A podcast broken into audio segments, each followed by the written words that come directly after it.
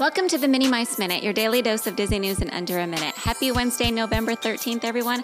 Weather in the parks today is mostly cloudy with a high of 74 degrees.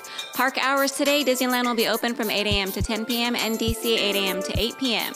Today in the year 1940, Disney's third feature film Fantasia premiered. Also on this day in the year 1991, Disney's Beauty and the Beast premiered at the El Capitan Theater. And in the year 1999, Disney Pixar's Toy Story 2 had its world premiere also at the El Capitan Theater.